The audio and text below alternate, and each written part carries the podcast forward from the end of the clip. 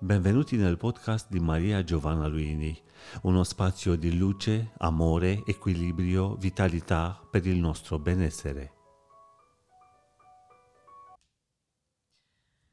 Non permettete a nessuno di dirvi cosa la vostra mente sappia fare e cosa no. Definire qualcuno e definire se stessi in grado di affrontare per esempio un teorema di geometria, di matematica e non una poesia o viceversa, significa inscatolare quella mente in limiti non suoi. La mente umana è capace di tantissimo. Ogni giorno, anche nella migliore delle ipotesi, noi usiamo una parte infinitesimale delle sue potenzialità.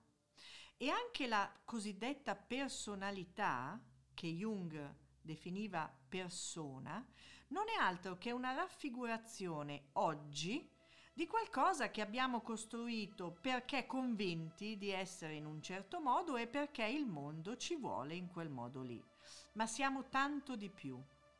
Lo siamo perché ne abbiamo le risorse, le capacità, la fisiologia, l'anatomia e la biologia saremmo programmati per realizzare tantissimo. Perché vi sto dicendo questo? Perché non si rende giustizia a qualcuno quando si ritiene che possa esprimersi solo in un campo, in un settore. Supponiamo un medico che si dedichi alla musica, al canto, al teatro, oppure, e qui permettetemi la tiratina, la lettura dei tarocchi o la psicoterapia.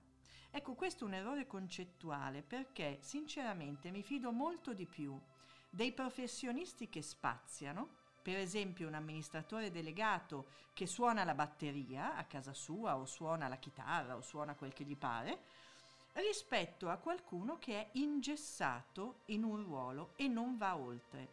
Vedete, vedere oltre, cambiare i punti di vista, significa attivare connessioni neuronali diverse rispetto a quelle usuali. Pensiamo a quelle persone che purtroppo hanno avuto un ictus o un'emorragia cerebrale o un danno al cervello. La riabilitazione per loro consiste fondamentalmente nel costituire vie di connessione tra i neuroni diverse che bypassano le vie danneggiate. E ci si riesce, e il fatto che ci si riesca indica che abbiamo tantissime possibilità. E allora diventa sempre più realizzata o realizzato chi amplia, chi va oltre, chi non studia solo una cosa fino all'ecce- all'eccellenza, chi applica più regole, più punti di vista e anche più soluzioni artistiche. Di, di fondo la creatività è questo. Nessuno di noi è solo una cosa, non dovremmo mai definirci in modo rigido.